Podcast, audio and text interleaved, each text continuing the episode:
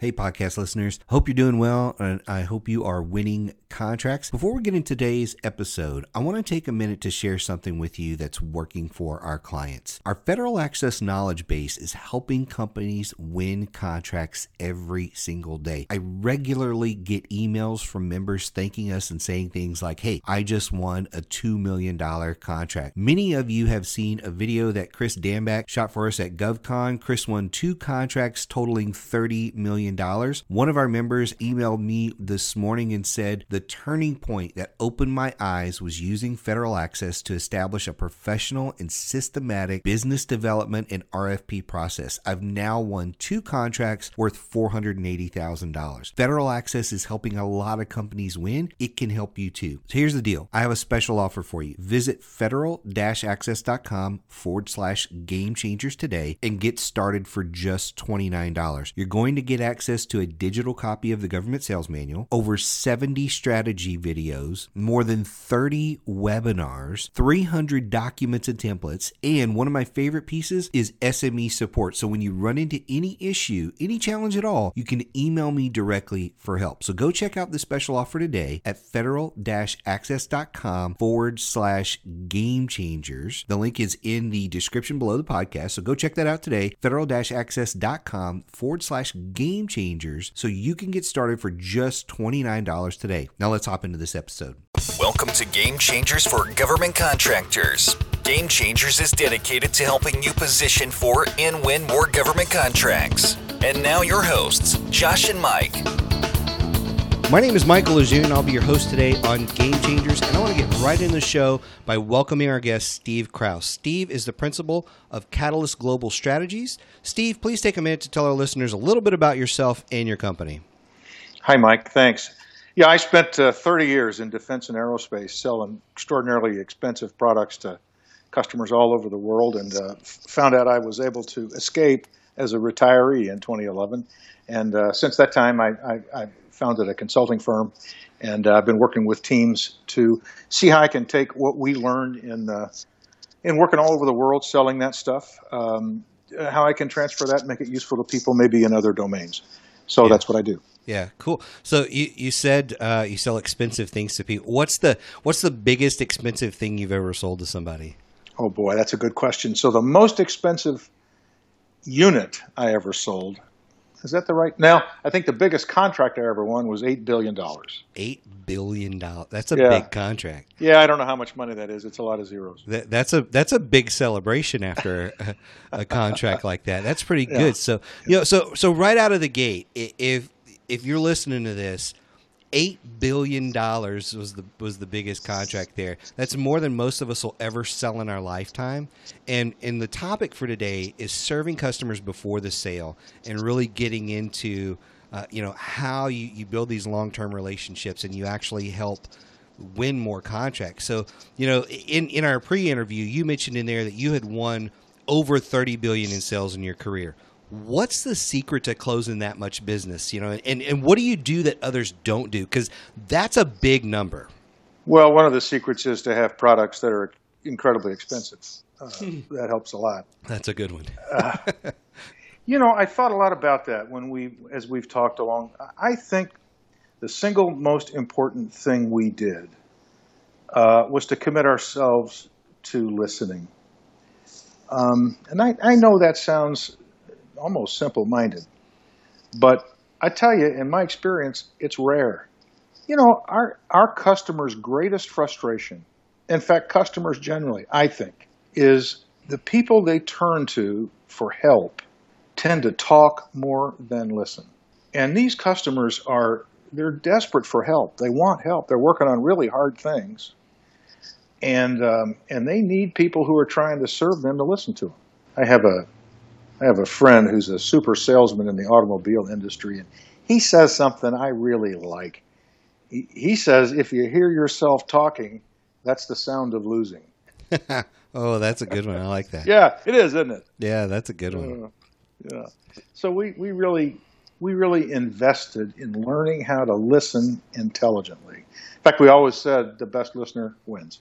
Yeah. No, no, that's powerful, and, and I think a lot of people think that that's only for small companies and it's only for commercial companies. And I think a lot of people, this is my opinion, believe that that is a like you said a simple strategy that yeah that that's that's just common sense and we all do that. But what's the real secret sauce?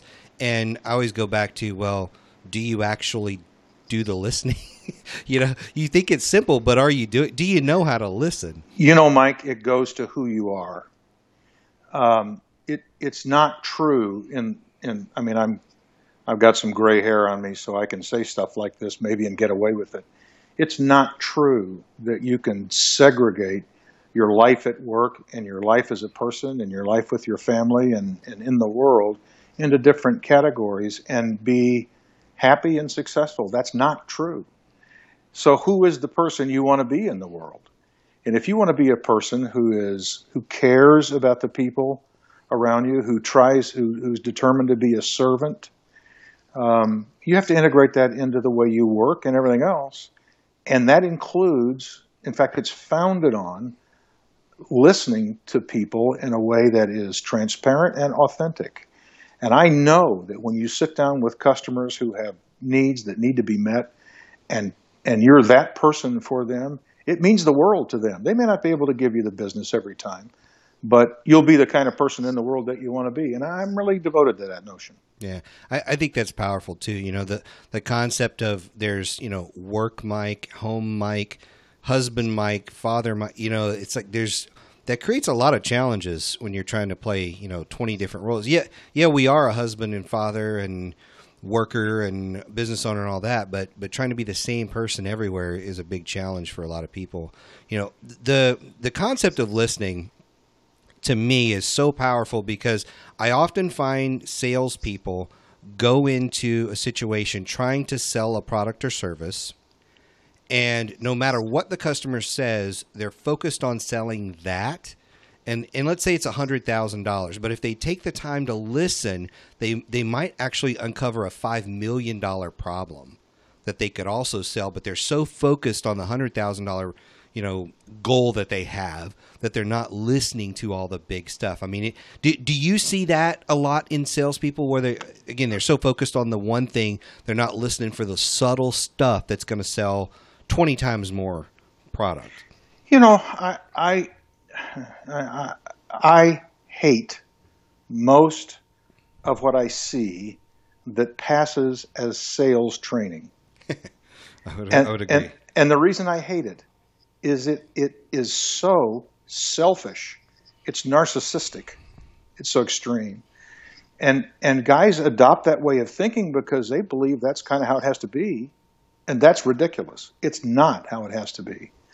So if you're in an environment where where you've got a leadership team that's driving you to close sales fast and and all that sort of thing, I, you, you got to get out. It's not who you want to be um, in the world. It's just not okay with me.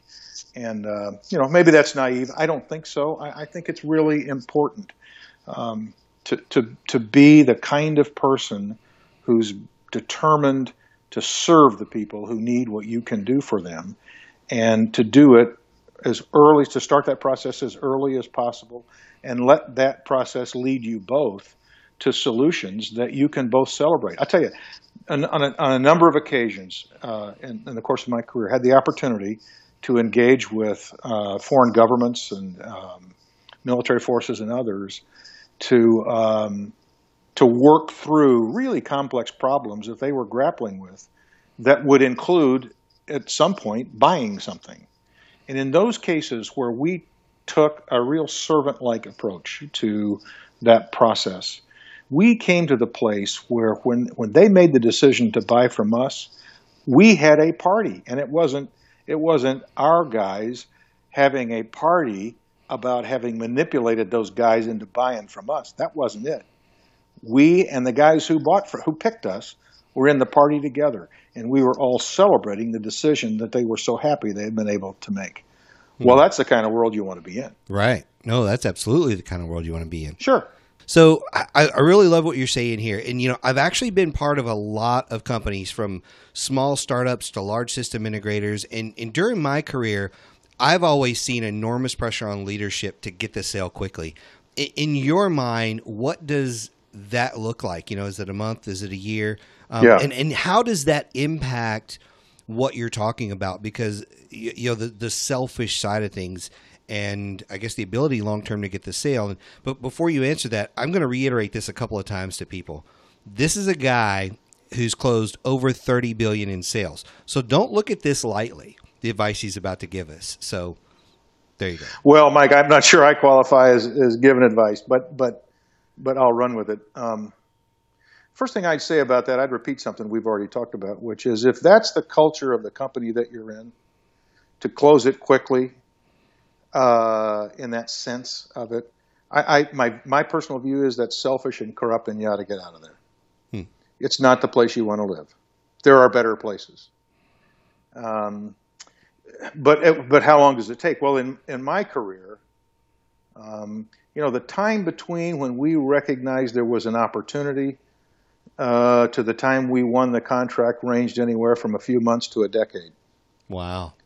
My view of that, for what it's worth, is that time span should be as long as possible, not as short as possible.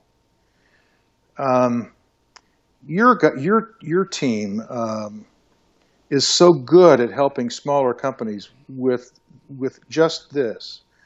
Um, if you if you think your job is to respond to RFPs, that's what you think your job is. Uh, then you'll try and make that time as short as possible, and you will lose a lot. Mm-hmm. That's a losing approach. I think your win rate will be 25% or something. If you think your job is to serve, um, then I think you'll then, then then you will engage as early as you possibly can.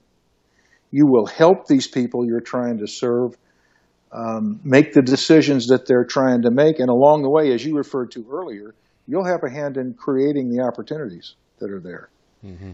And um, your sales cycle, as the sales trainers like to call it, may be long, uh, but your win rate will be two or three times as high or more. Right. Yeah. And and I think you know you'll get better referrals. These guys will buy more stuff from you because they, they like you and it's it's just working well. You you become the problem solver.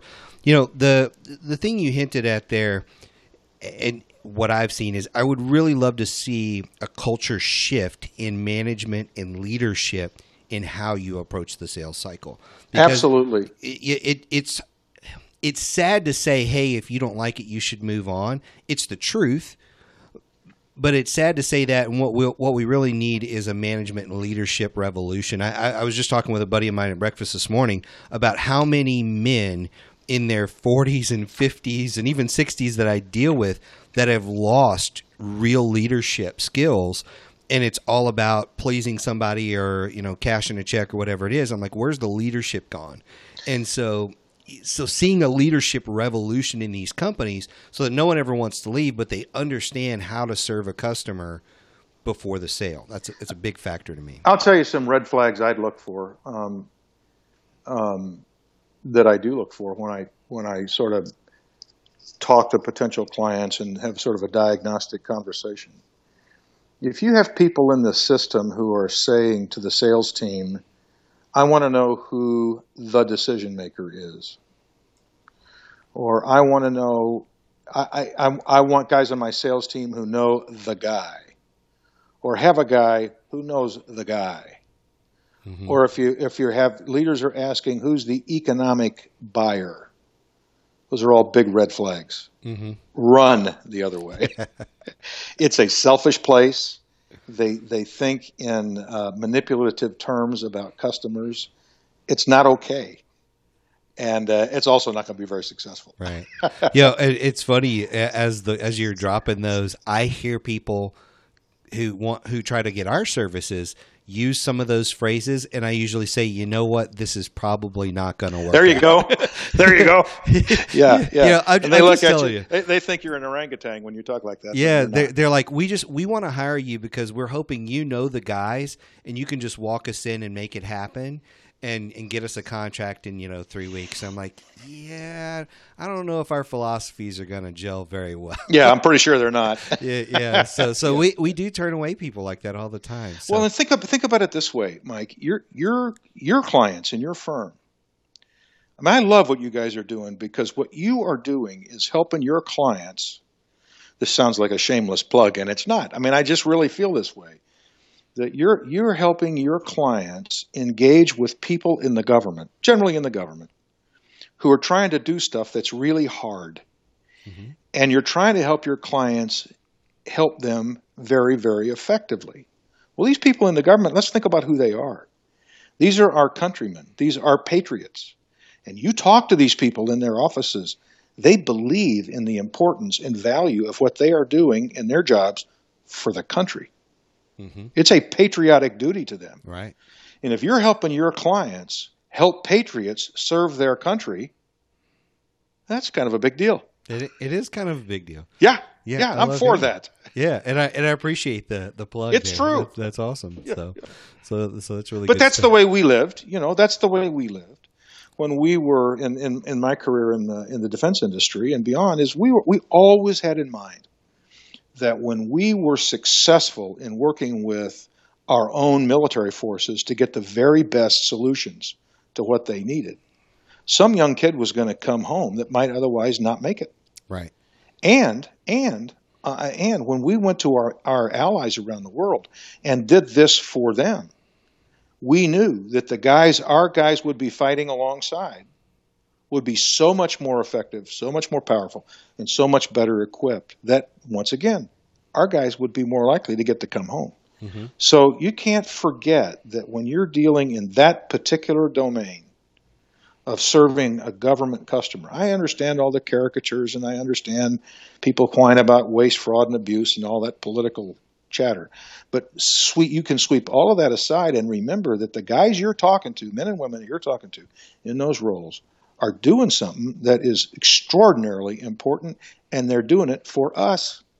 Mm-hmm. So if we help them do that better, uh, it, it's just a great thing. And yeah. and that's another kind of person you really want to be in the world. Yeah, no, no, it's super powerful, and it's, it's always motivated me. You know, when uh, when Josh and I both met, we were actually working in a small software company that the focus was on collaboration software. So we're we're talking in the early two thousands um, before instant messaging was a big deal, before everyone had it on their phones and could text or any of that type of stuff.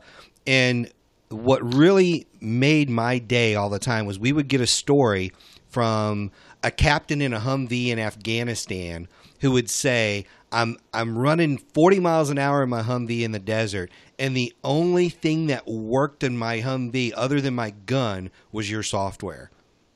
You know, the stuff we do is hard. What you guys help your clients do, and my what I try to help my guys, and what I did in my career, it's it's it takes sacrifice. You have to stay up late at night. You have to travel a lot. You're away from your family. It takes sacrifice. The thing that makes that sacrifice possible to do, day after day, is what you just said. Mm-hmm. It's actually not the money. I want all the money I can get, but that's not what makes the sacrifice possible. Yeah, it, it's those guys doing what they do. So, so I, I know we're we're we're kind of off topic, but we're not off topic. I mean, this is the heart of of why we do what we do. It's the heart of why we should serve customers. I'd like to hear from you. What are the top four or five things you do before a bid during pre-acquisition that helps you win contracts? Well, okay, great question. I, I'm interested in and I hear I hear what you say when you say before a bid, and when I say those words, I mean before anybody figures out a bid may happen. Yeah, they don't even so know what's going on the street. I'm way back to the left. So I, I would say these things come to my mind. Um, first and foremost is is do whatever it takes, whatever it takes, to learn everything you can learn about your customer's business. And by that I mean what, what's his vision what are his goals? What are his problems? But not just what are his problems. How does he do what he does? How does his business work? And in the in the in the government environment, the word business is how the how the organization's mission functions. What exactly is it they do, and you know how do they do it? And who are what decisions are they trying to make? How are they trying to move the ball down the field? And who are the people who are involved in the decisions that they're trying to make? And this is really important. It's critical because it's really easy to think, I alluded to this earlier, it's really easy to drop into this simple minded notion that the only person you need to care about is the guy who, quote, writes the check, unquote. Mm-hmm. That is so dumb. And and and small-minded. Mm-hmm. The complex systems are complex because a lot of people are involved in these decisions, and they all matter. There's not a decision maker; there are many, and and they play different roles. And it's it's your responsibility. I'm talking to the guy who's who's got the sales leadership, you know, duty. It's your responsibility to understand who are those people, what are their interests, what do they care about. I'm not interested in their golf handicap. I want to know what they care about and why so that we can thoroughly understand all of that and weave together proposals, offerings that will serve all of these people in their different from their different perspectives and and um, and um, and uh, priorities. You know, uh, it's really common. I hear this really commonly among sort of the. I have this mental image of what I call the executive hair 44 extra long low golf handicap score salesman. And it's my foil, you know, for that's that's not who I want to be. Yeah. right. And, and what that sort of caricature type will always say almost is, well, it's all about relationships and the deal. And by relationships, what he or she really means is uh, kind of who can I call on Saturday night and who likes to play golf with me. I'm not interested in that definition of relationship. I'm interested in a definition of relationship that's about to what extent do these people turn to you for advice and counsel for how they ought to operate their business and make progress. Mm. That's the kind of relationship that matters to them and and leads to sales.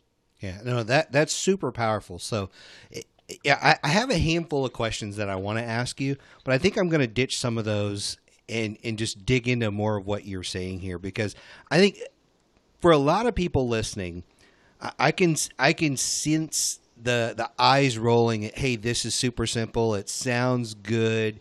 It you know in a perfect world but they don't know how to execute it. I oh, sure. It, There's a long list of excuses. Yeah, and, and I think I, I, think part of that is because it's not in their DNA, and like you said, so much bad sales training out there. But but how does someone who's listening today, who's made it this far in the podcast and is really interested, how do they go about starting that process? Because I know I, I I've done a lot of government work. You know, that's a foundation of our business I've done some of those things. I can I'll share a really funny story here in a minute about that. But for the average person who doesn't know how to do that, I mean, do you have some tips on hey, go get this first meeting? Because I, I, know you can do a lot of research online and that's all good, but yeah. actually getting to talk to people and get this meeting, then the next meeting, then hey, I would like to get in a meeting with some not your decision makers, the people who have the problems. Bring the people who have the problems.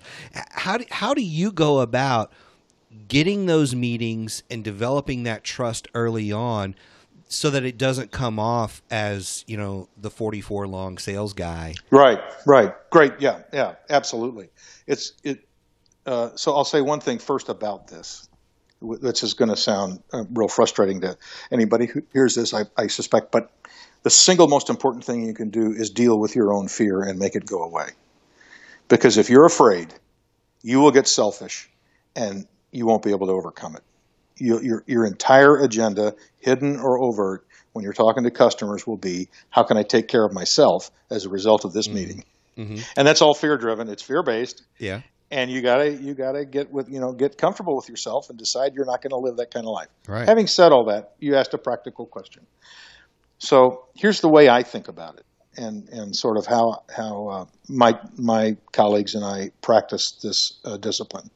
So the very first thing we do is we promise ourselves that when we meet with customers, very broadly defined, we will ask questions, not give presentations. So put the view graphs away. Mm-hmm. Okay. And good, good practical and, advice. Step yeah, one. Yeah, I love it. Yeah. And take with you a set of very specific questions. Questions like, what decisions are you trying to make in your enterprise, in your agency? What are you trying to achieve? Would you please talk about what you have in mind to achieve? And I would let that go uh, uh, completely unscripted. Some of them will talk about, I'm trying to serve this vision. Some of them will talk about, I'm trying to accomplish a specific uh, objective. Some of them will say, I'm trying to solve this problem. Some will talk about all kinds of things, like, you know, a mixture of those things. It's really important to give them an opportunity to do all of the talking and tell you what are they trying to achieve. Because you actually don't know. And you can't tell from a sources sought notice or any of that stuff. You don't really know. Once you understand that, uh, and by the way, this is a question. This is this is a question you'll continue to ask through the course of your relationship with these folks. Once you understand what are, is the list of things they're trying to accomplish, and I like to when I get back and do my own homework and, and, and kind of write down what I've learned, I try to frame it into sort of a how to. I'm trying to uh, decide. These are words in the customer's mouth. I'm trying to decide how to fill in the blank in order to fill in the blank the mm. discipline of writing it down in your own notebook in that way when you're back at your office is really powerful. And then I and then I'd like to encourage people to, to, what we did next uh, was now to explore who actually are the decision makers who were engaged in those decisions. So, who owns the question of vision for the agency? Who's responsible for that? And who are the experts that inform how this agency makes the decisions that they've just articulated and who carries them out. Who are these people? Understanding who they are and who plays which role is really, really important because it controls downstream. A great salesman is an orchestra conductor, and it's his responsibility to, to make sure, based on all this learning, that the right people talk to the right people about the right thing. And the purpose of all of that is to help this customer set, this complicated picture, reach a set of decisions that are aligned internally, that they're in agreement with one another, and their various decisions are mutually reinforcing. So, understanding who the decision makers are and what roles they play and what decisions they're making in the context of whatever you think the uh, emerging opportunity is, is critical. And you only learn that by asking disciplined questions, and by listening, not talking. That's that's really really good stuff. I like the way you talk about even just writing it in the notebook.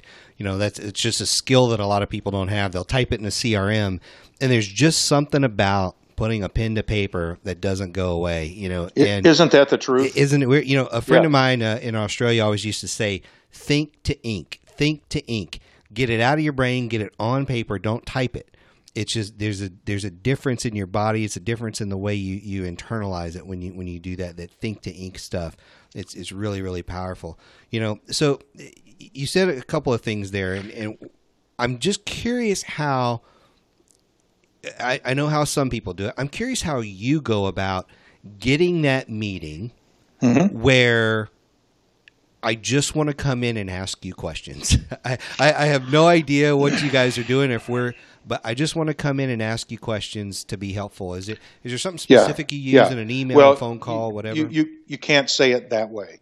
You can't say, and I know you didn't mean it that way. You can't say, I don't know what you people do. I want to call it, come and ask you some questions. Right. I'm that totally, isn't going to work. I'm totally clueless, but I'd like I'm an just, hour uh, of your time. I'm adult. I'm adult, and I'd love some of your time. That's exactly. not going to work. Because that, that's what it says, right? I mean, yeah, it, it says I haven't taken I haven't, haven't taken the time to get to know you, but I'd like to take something. Yeah. Well, that's not going to work. No, I'm, I'm uh, and and you, you, mentioned earlier, and it's so it's so very important. There is a ton of information available on the good old internet, and and so uh, my standard for myself and the teams that I work with and the people that I coach is that we will not pick up the phone and ask for a discussion about any subject until we have exhausted the resources that are available to us on our own. And so that provides the basis for uh, for the conversations now that you're trying to have. I was working with a not-for-profit lately who does operations in uh, Haiti, and they have big issues to address with the government of Haiti, and that's a really complicated picture because mm-hmm. the government keeps falling, and you know it's it's a complicated place. Well, we were preparing to, to, to request a meeting with the prime minister of the country, and our and our not for profit does lots of operations in the country for humanitarian purposes in a way that employs Haitians and Haitian farmers and everything else. It was really important that we knew as much as could be known in advance about what were the interests of the prime minister. before we went in and asked for a meeting to talk to him because we wanted to propose a meeting to talk about a subject that we knew in advance was important to him. That's the key. Uh, these people who are trying to do government business, particularly, but it's also true in the commercial world, they welcome the opportunity to talk to you about something they care about. Right. They're not that fascinated at the chance to talk to you about something you care about. Right. Right. So figure out what they care about and get them to talk about that. Yeah. No. The, again, it, it's powerful. It's so simple, yet again, I go back to what I said early. You know, a lot of people just don't do it. They they just they understand it's important to listen. They understand it's important to talk about things that are important to the customer. Yet they still go in with their default plan of yeah. After 30 seconds after them answering yeah. this, I have I have my sales mode I'm going to go into. Well, that's that's lazy and it's Yeah. unacceptable. yeah, Uh, and and and and and it's fear based. Yeah. Um, and, and and and quite frankly, if you if you turn the tables a little bit, ask yourself if you can remember the last because it's probably been a long time. The last time somebody knocked on your front door and interrupted you so that he could talk to you about something he cared about. How, how'd that discussion go? Somebody trying to tell you tree cutting services or insurance or whatever. It was probably a pretty short meeting. Right. yeah. Oh yeah, absolutely. Well, you We- think your you think your customers are different? Yeah, they're they're not. They're, they're just like us, you know. And it's Yeah. very it's very it's very simple if we just put ourselves in those shoes. Uh, but but a lot of people won't do it, you know. So one of the questions I was going to ask you, but I, th- I think you really answered this, but I, I'm going to open it up in case you have some other things. I, I think a lot of people in sales um, they have their definition of serving the customer. Um, you've really explained a lot of different ways that you serve them beforehand, and just the the listening and paying attention, doing the research, um, all the things that you do. Is there anything else that you would tack onto this of ways that you serve customers differently than, say, the average salesperson or company? You know, um, I don't know that I'm different, but I, I've been thinking about. I know one of the things that your clients need to do is to deal not only directly with government customers but also with big primes. It's it's a really important, almost channel for them. We I, I was at McDonnell Douglas and Boeing for 30 years, so big outfits, you know. Mm-hmm. and you, your your clients who, may be at the at, at the other end of the spectrum, maybe small businesses or mid tier companies, uh, what might be surprised to hear this is absolutely true. Is we we used to say to each other that big companies like us exist so that below average people can accomplish above average things. Hmm. And when we looked at people coming in in the supplier chain, particularly the smaller firms, uh, we always thought those were the above average people. They were the risk takers. Uh, they're the guys signing the personal guarantees. Th- th- They're the ones who have the passion to do their business. They're not employees. Right. They're owners, you know. Right. Um, and and it, it's it's a mistake for guys at that end of the spectrum to think when they're talking to these big primes that they're talking to people who are ten feet tall. They're not. And that that understanding can be very useful.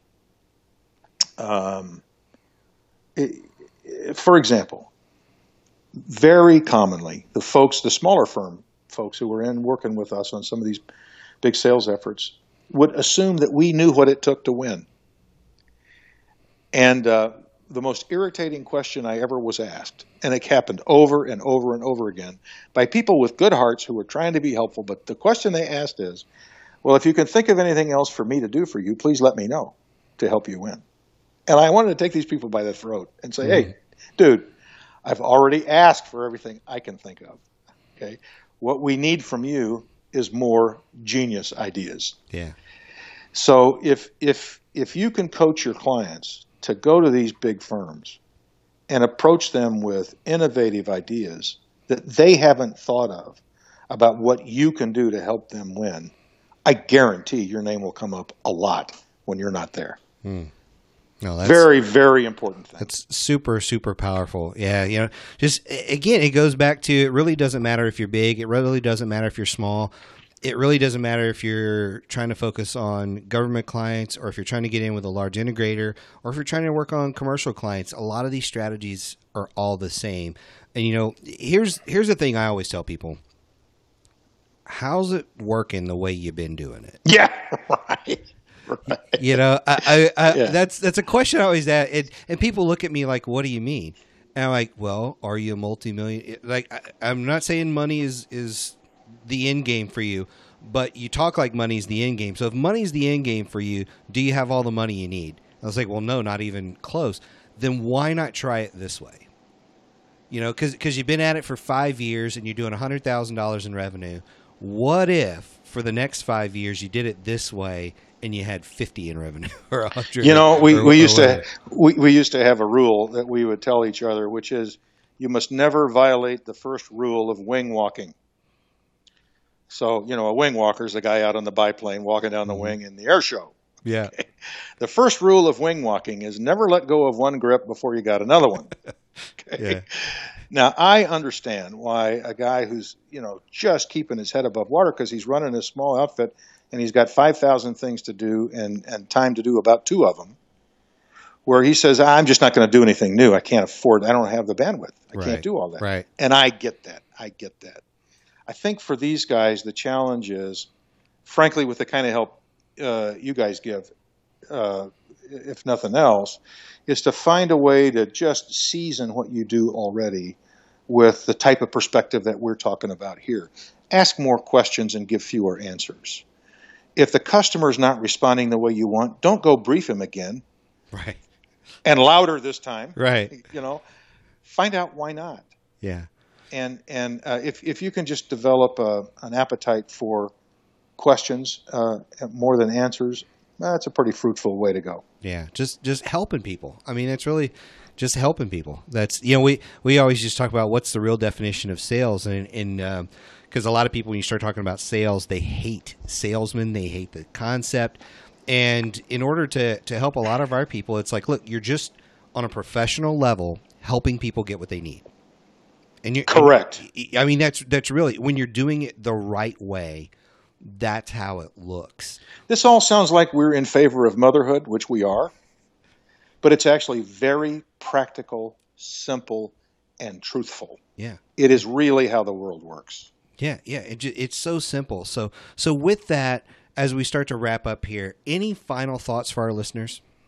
You know, I, I love that you're asking these questions, and I hope your listeners are uh, um, irritated or at, at, least by by what we've talked about. Um, and uh, you know, I the kind of work that I'd love to see people do who who have found themselves who love being in sales. People who love being in sales love people. Mm-hmm. It's a very common picture.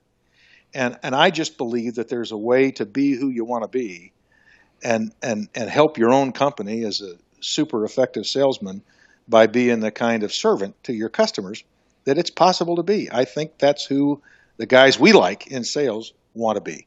Yeah, no, all good stuff. Thank you so much for your wisdom today. it's all been good stuff, simple stuff. There's nothing rocket science about what we've been talking about. I think the the rocket science part of it is actually implementing it and and getting over the fear and the frustration and the anxiety, whatever you want to call it, and just implementing these simple things. Like, how hard is it really to just shut up? right.